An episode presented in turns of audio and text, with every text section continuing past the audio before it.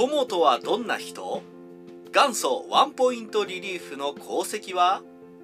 ワンポイントリリーフとはプロ野球などで守備チームが攻撃チームのある打者のみを打ち取る目的で救援投手を起用する戦法を意味します。ただのリリーフならさらに続投することもありますがワンポイントリリーフは特定の打者を打ち取るか打たれれば出番終了です。5のソモは元祖ワンポイントリリーフとして孫権の窮地を救い歴史のマウンドを降りた小粋な武将なのです。董卓の奇襲に落ち着き払う孫権。祖母は孫権に親しく近似する旗本として登場します。西暦191年孫権は南陽大衆演術の配下として行派領領予習志士となり路陽で兵を訓練させていました。そこから因縁深い董卓を討とうとしますがその前に兵糧を集めようと高級省に兵を率いて州に返すことに決めその歓送迎会で城の東門に満幕を張り巡らし路陽の官人は全員参加しました。ところがその時董卓はすでに補給数万を路陽に派遣しその先方数十機が路陽に到着します。孫権はこの時縁も竹縄でしたが部局に命じて兵士に騒がないように命じしばらく様子を見ました。やがて董卓の騎兵が次々に到着すると孫権は宴会を打ち切り官人に自分についてくるように命じてから引率して入場しました。それからおもむろに私が即座に宴席を立たなかった理由は兵が騒いで錯綜し諸君が入場できないのを恐れたためであると告げたのです。一方で董卓軍の騎兵は孫権が落ち着き払い整然と入場したのでこれは容易に落とせないとして引き上げました。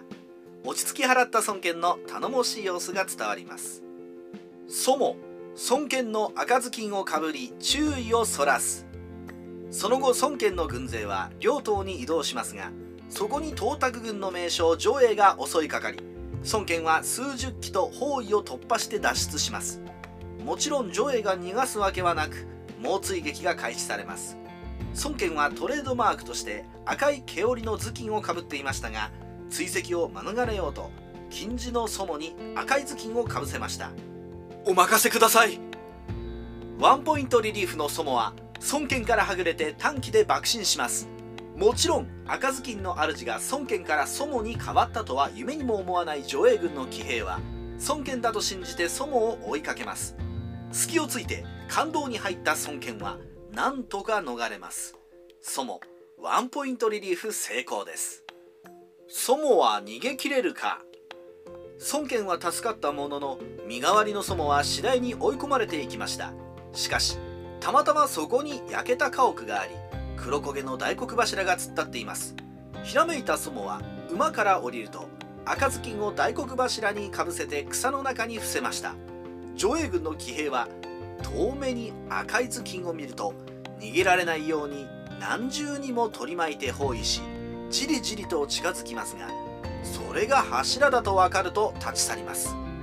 この時に窮地を逃れた孫権は用心の戦いで東卓軍を打ち破り海遊を縛り首にする戦果を挙げこれで孫権を恐れた東卓は孫権を懐柔しようとしますが失敗。やがて落葉を焼き払い長安に遷としていくのです。で祖母はどうなった？いやーよかったよかった。無事に孫権を救った祖母ナイスワンポイントリリーフでした。というわけで今回の初めての三国志はおしまい。え？その後祖母はどうなったのかって？それがですね聖史三国志には以後祖母という人物は登場しないんです。文脈を見る限り祖母は殺されずに孫権に合流したと思いますし命の恩人である祖母を孫権が粗略に扱うとは思えないんですがそもそも女英の騎兵を欺いたと書いてある以上祖母が生還したのは間違いないと思うのですがいかんせんその後は不明で本当にワンポイントリリーフで歴史のマウンドから消えてしまったのです。そんでその消えてしまった祖母の存在は三国志演義にも影響を与えます。三国志演義では海遊に殺される祖母三国志演義の祖母は正史三国志でその後消えてしまうという伏線を最大限生かされます。正史と違い演技の祖母は海遊を奇襲しようとして返り討ちに遭い殺されるのです。海遊の軍は月明かりに赤ずきんを見つけ四方から取り囲んだがあえて近づこうとはせず矢を追いかけるうち。初めて計略と知ったからそばに来て赤ずきんを取り上げた。祖母は林の奥から突出し